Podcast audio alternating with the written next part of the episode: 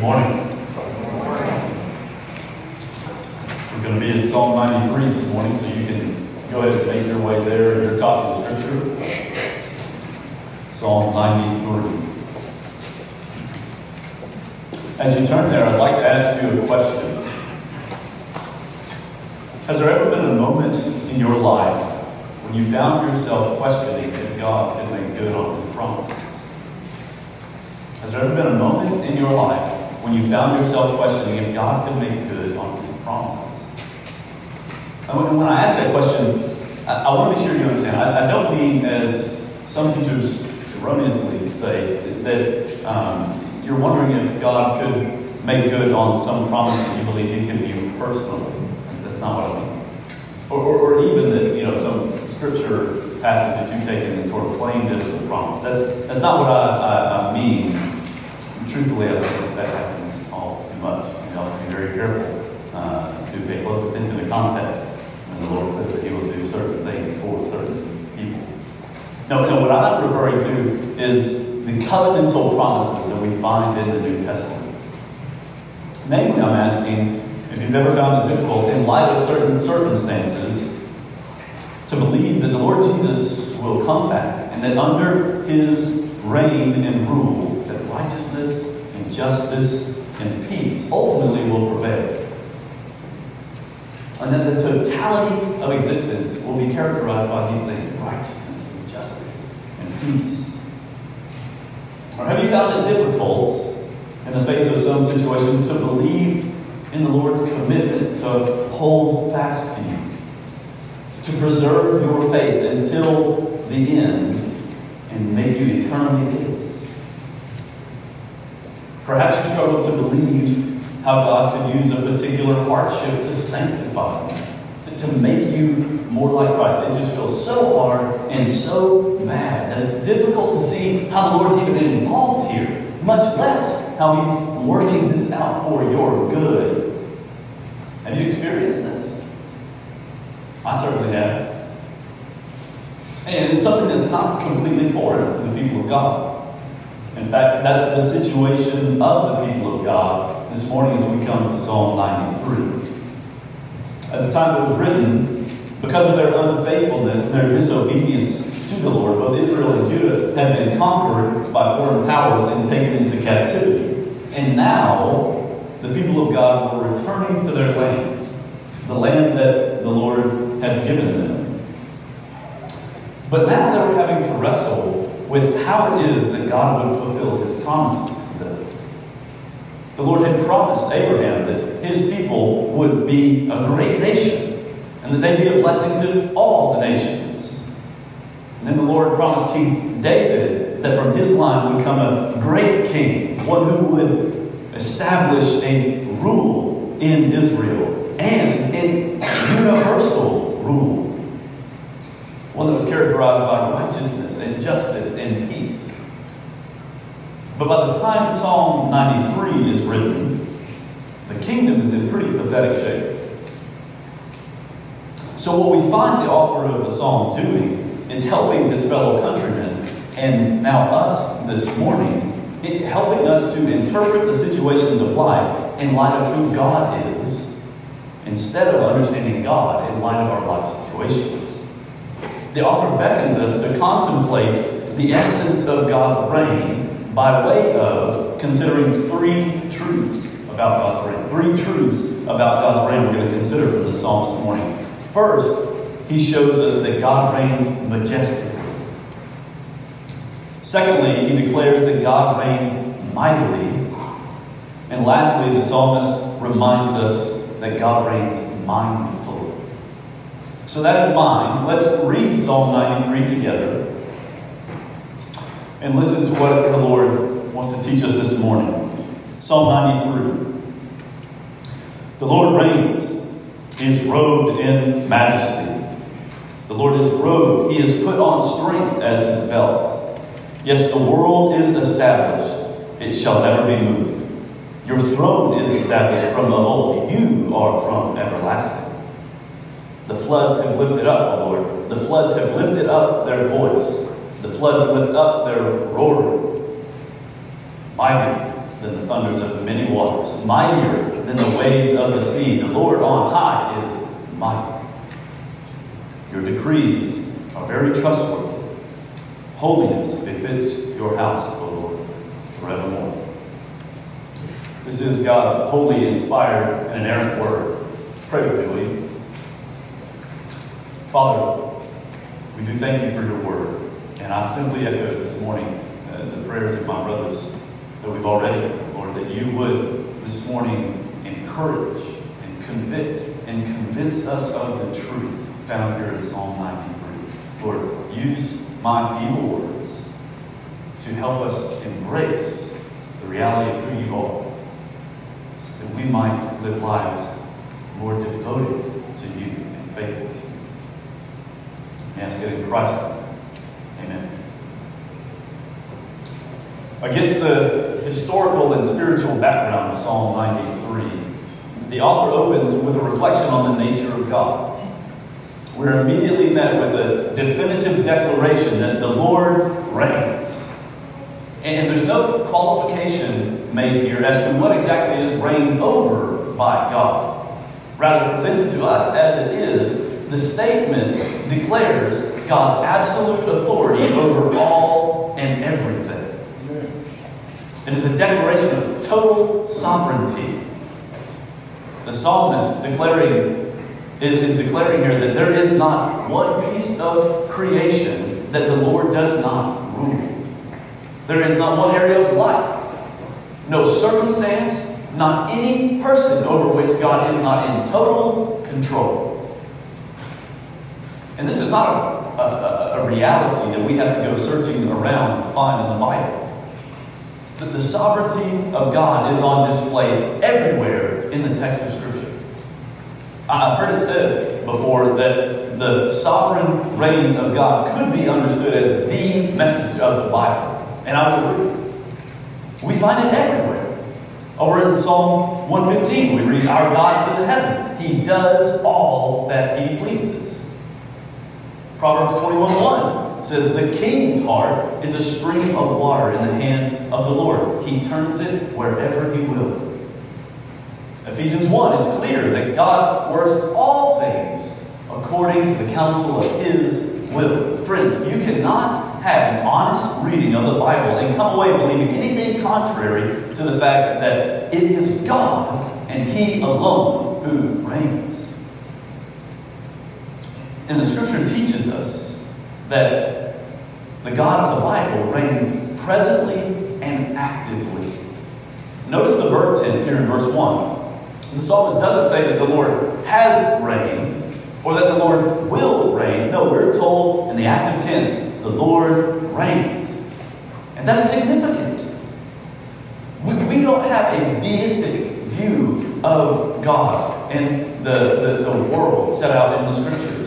We don't believe that the Lord has just set things in motion and then backed away. No, He presently reigns over the universe, making all things to be so. The author of, of, of, Hebrews brings this out and makes this clear in saying of the Lord Jesus that he upholds the universe by the word of his power. The Lord reigns, friends. Amen. And this proclamation of God's reign is really the thrust of this psalm. It is what the author wants to drive home above anything else that it is God who's in control all the time. But immediately, this statement of sovereignty is followed up by a meditation on the, the character of God's reign. The psalmist says, He is robed in majesty. And we know that God doesn't possess a, a physical body. So when we read that He is robed in majesty, you understand that He, he doesn't put on some sort of physical uh, you know, garment rather the psalmist here, advancing the main idea, the main focus of the absolute reign of God, is saying that when we think on God's rule, our thoughts and perceptions of his reign are to be full of majesty. You see, the, the majestic, by definition, is the presentation of authority and grandeur. So to say that God reigns in majesty is to say that his reign is distinct. It's distinct from every other form of rule in the universe. And the psalmist brings out the majesty of God by pointing to the eternality of his reign. In the rest of verse 1, the psalmist mentions the, the strength of the Lord, but he's really going to flesh that out a little bit later. But what I want you to see in the rest of verse 1 is the parallelism that the author begins to employ and what he wants to teach us through it. Look at the text. We read, Yes, the world is established, it shall never be moved. Then in verse 2, we read, Your throne is established from of old, you are from everlasting. Do, you see the parallelism he's using there? Your, or excuse me, the world is established, your throne is established. The author wants us to see that as firm and steady as we perceive the world to be, infinitely more firm and steady is the rule of our God. Why? Because it's the Lord who has made the world to be firm. The, the psalm is showing us that the Lord's reign is majestic because he never began to reign. His throne being established from of old and his being from everlasting is teaching us that God never had a coronation ceremony. He, he never had a moment when he assumed his role as king. No, no one can give him kingship. You see, his authority is not derivative, it's inherent to who he is. And just as his existence from eternity past is majestic, his reign from eternity past is majestic. It, it means there is no other ruler like God. Having all authority and power before all existence means that every other authority and power that we can conceive of is derivative. It's a cheap imitation. It's nothing in comparison to the majesty of His reign. His reign is majestic because it knows no limits. However, as we contemplate what it means that God reigns majestically, we have to keep something in mind. The majestic is often considered such because it's beyond us, it's above us. So, just as it's beyond us to contemplate a beginning to God's reign, a beginning to his existence, just as it's beyond us to contemplate these things, it will often be above and beyond us in the span of history that we experience to trace out all the purposes involved in his reign. We can't always know the whys and the hows. To, to be sure, we can know on a macro level the why, but, but we can't know why on a micro level all the time. There are times when his rule may not make sense to us much like the situation at hand didn't add up to the people of God in Psalm 93. There are times when we won't understand how, in light of the situation at hand, God is going to keep his promises to his people. The Lord even tells us in Isaiah 55 My thoughts are not your thoughts. My ways are higher than your ways, and my thoughts higher than your thoughts. So the ways in which he accomplishes his purposes are majestically beyond our comprehension, friends. And the psalmist knows this all too well. He, he transitions from declaring that God reigns majestically to declaring that God reigns mightily. But he doesn't make that transition without crying out about the very real instability, insecurity, and vulnerability that God's people were experiencing at the time. The next thing we read in the passage, look there in verse 3, he says, The floods have lifted up, O Lord. The floods lift up their voice. The floods lift up their roaring.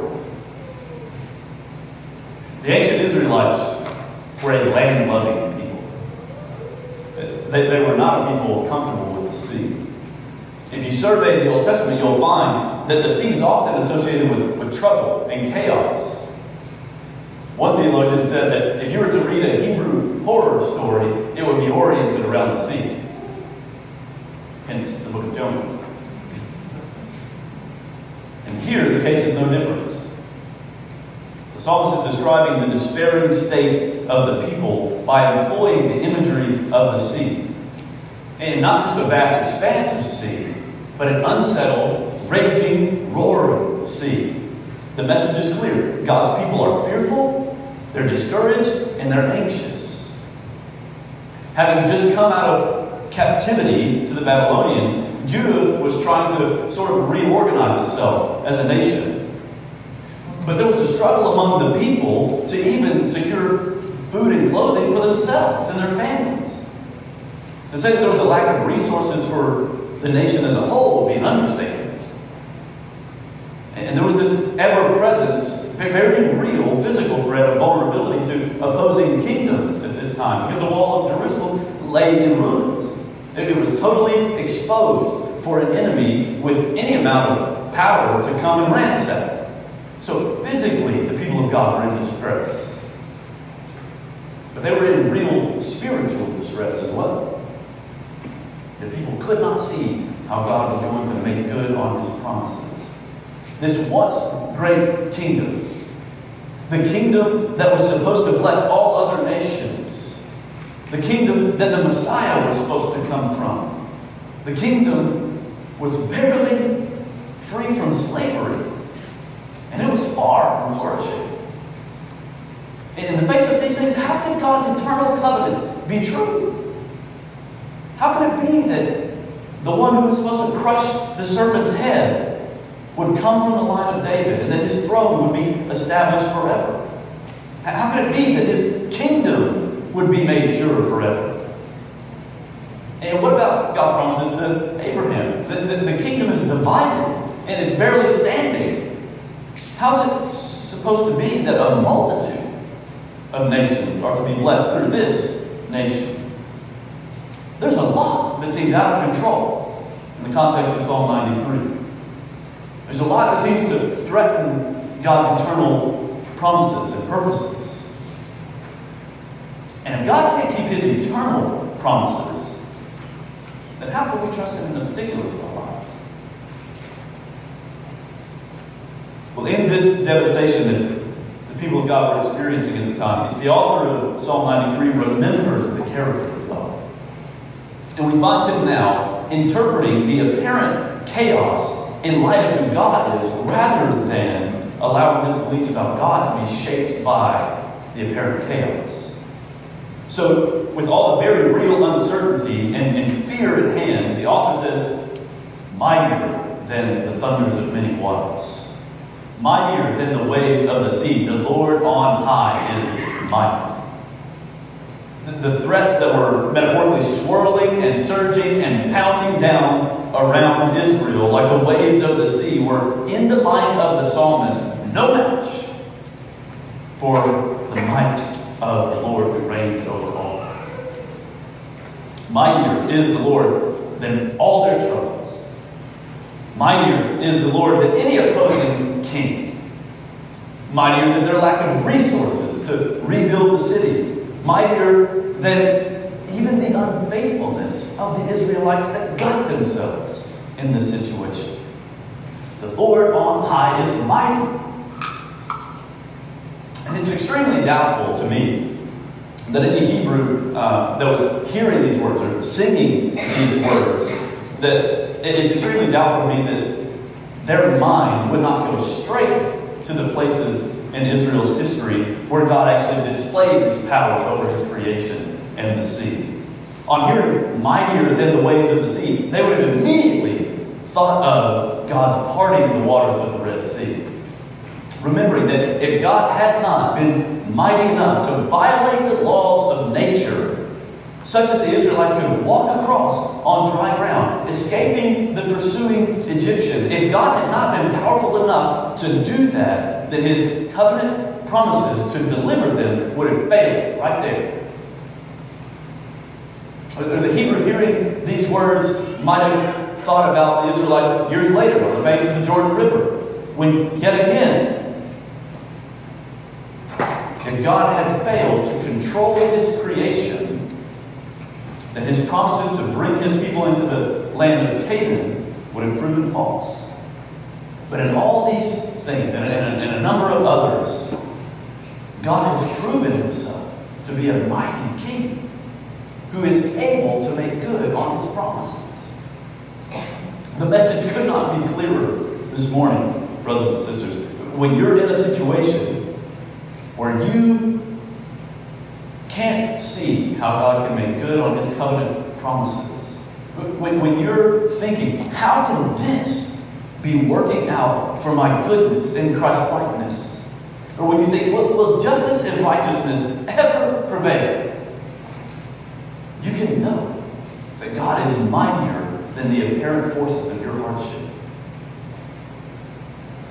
And you can look to how He's worked by His power for His people in the past.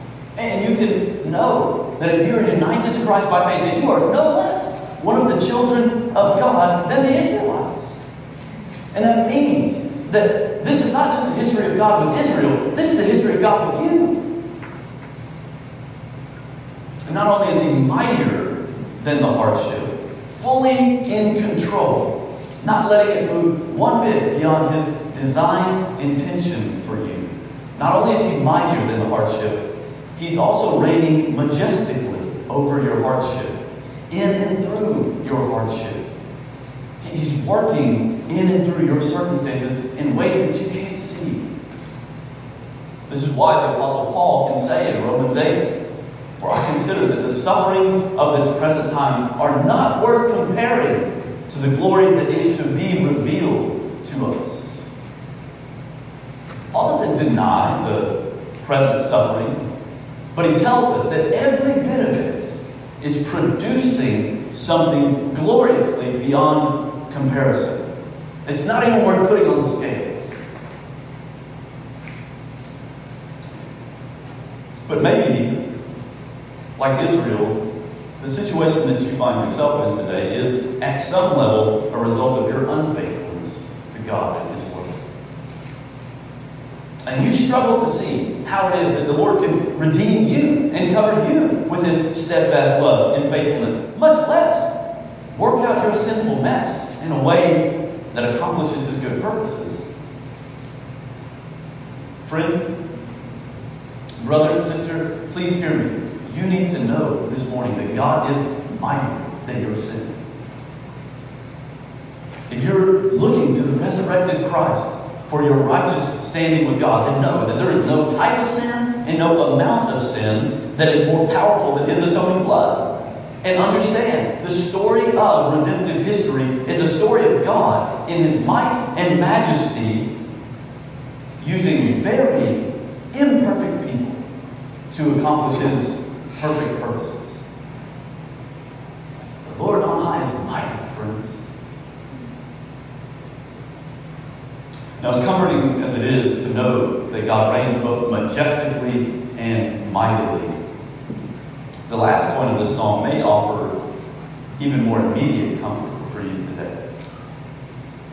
The last thing we find in the text, in this text, is the reality that God reigns mindfully. The psalmist writes, Your decrees are very trustworthy. Holiness befits your house, O Lord forevermore. Now, immediately, it seems that this verse is simply saying that God and His Word is trustworthy. After all, that's what it says, right? And that's certainly true. In fact, if, if you don't get anything else from this verse, get that. Trust God and His promises.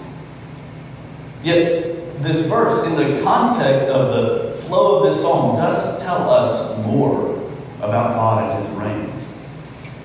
The psalmist has just reminded us that God reigns mightily, undoubtedly stirring up the Hebrew imagination to consider all the ways that God has been faithful to his promises.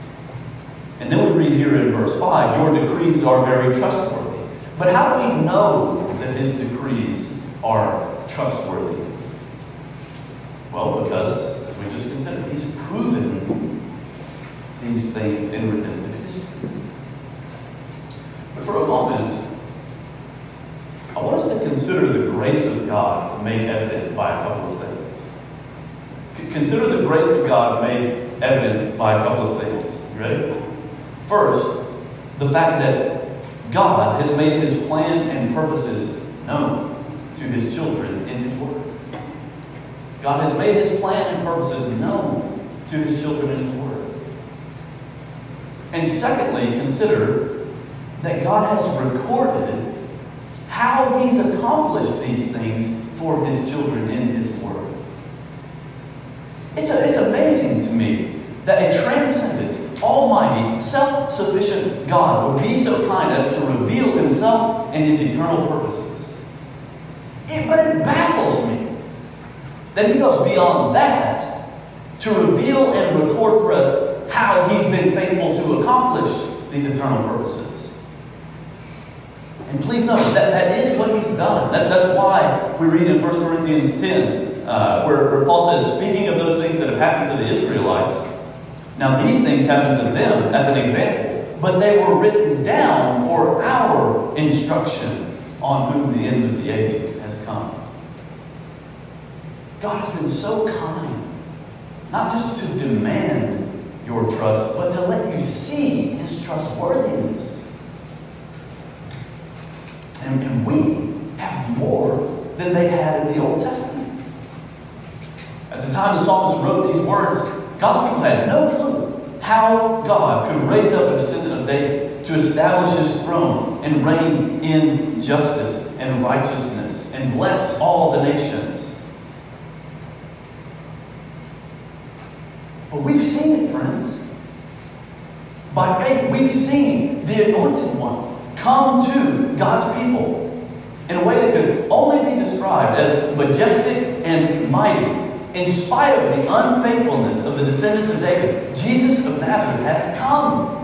And he has come as a rightful heir to the Davidic throne. And his life and ministry has proved that he is the Son of God, the true Son of David, who would establish his throne and his kingdom eternally. We have it, brothers and sisters, the full revelation of God in the person of Jesus Christ. We can say, along with Paul in 2 Corinthians 1, that all the promises of God find their yes in Jesus. Amen. And why can we see this, church? Because God does not just reign majestically and mightily, but He also reigns mindfully. He graciously allows you to see the trustworthiness of His Word and His promises. He doesn't have to do that. He does it because, as we read elsewhere in the Psalms, He knows our frame. And He remembers that we are but dust. So, what response is there to this grace? What response is there but to devote our lives to holiness? You see it clearly in verse 5. Look there. The psalmist says, Holiness befits your house, O Lord. So as we wait for the fullness of the reign of Christ to be made visible, in the times that you're tempted to wonder that this could really be working out for your good, when it seems that injustice and unrighteousness is winning the day, what should be your response? A steadfast commitment to holiness and trusting that God works out his plans because he's proven himself a majestic and mighty king who reigns mindful of his people. He's done that in the past. And because we've seen that, we know that the Lord Jesus will reign no less majestic, no less mighty, and no less mindful of us for all eternity future. One last thing we need to note from this psalm is the simple reality of what it is. It should be lost on us this morning that this psalm is a piece of corporate worship. The people of God would sing this together in order to remind one another of these glorious truths and to help one another embrace these glorious truths. And they did this because that's the responsibility of the people of God. We're called to encourage and edify one another. I told you at the beginning of the sermon that there have been moments when I've struggled to trust God's plans and purposes. One of these instances was a few years ago when Macy and I thought we might lose our oldest son, Wyatt. For time's sake, I'll save you the details of the story, but suffice it to say that Wyatt had an episode where uh, we had to rush him to the hospital, and in rushing him to the hospital, best we could tell, he was going to die backseat of the car. By God's grace, we, we got to the hospital, and they revived him. And over the next few days, they did a series of tests on him to try to figure out uh, what happened and make sure it didn't happen again. These all produced no answers. As new parents, you can imagine what this was doing to us internally. But on the second day in the hospital, I sent Jeff a quick text and uh, just updated him on, on how to pray. And then he sent me back a text that I'll never forget. I have it saved on my phone. Uh, along with some other things he said, he, he said this Please know that we're praying. And that we're trusting with you in God's absolute sovereignty and his immovable commitment to do you good. And in that moment, that was precisely what I needed to hear. Because by God's grace, it triggered a fundamental shift in my thinking. It wasn't that I, I didn't believe those things before. But that certainly was not where my thoughts were fixed before. And had they not been tethered again, my thoughts, had they not been tethered again to God's immovable promises, who knows where my thoughts would have landed. That was Jeff's very pastoral way of, of letting me know that he, he was praying. But it was also his very pastoral way of reminding me that's where my trust needed to be fixed. Friends, we need that from one another. so take this opportunity to commit yourself anew to helping encourage your brothers and sisters in Christ to look to Him in faith, trusting all His promises until He returns and we see those promises made manifest in full. Let me pray for you and then we'll sing about these promises together. Father, we are grateful for your word, Father, we're grateful for the, the grace that you would choose to make these things known to us. And that you would choose to be mindful of your children, making your trustworthiness so evident to us. God, I, I pray in light of this text that you would strengthen us to trust you, Lord. In, in the storms of life, I, I pray, God, that you would help us to embrace the reality of who you are, and that it would strengthen us to the last day. We ask it in Christ's name.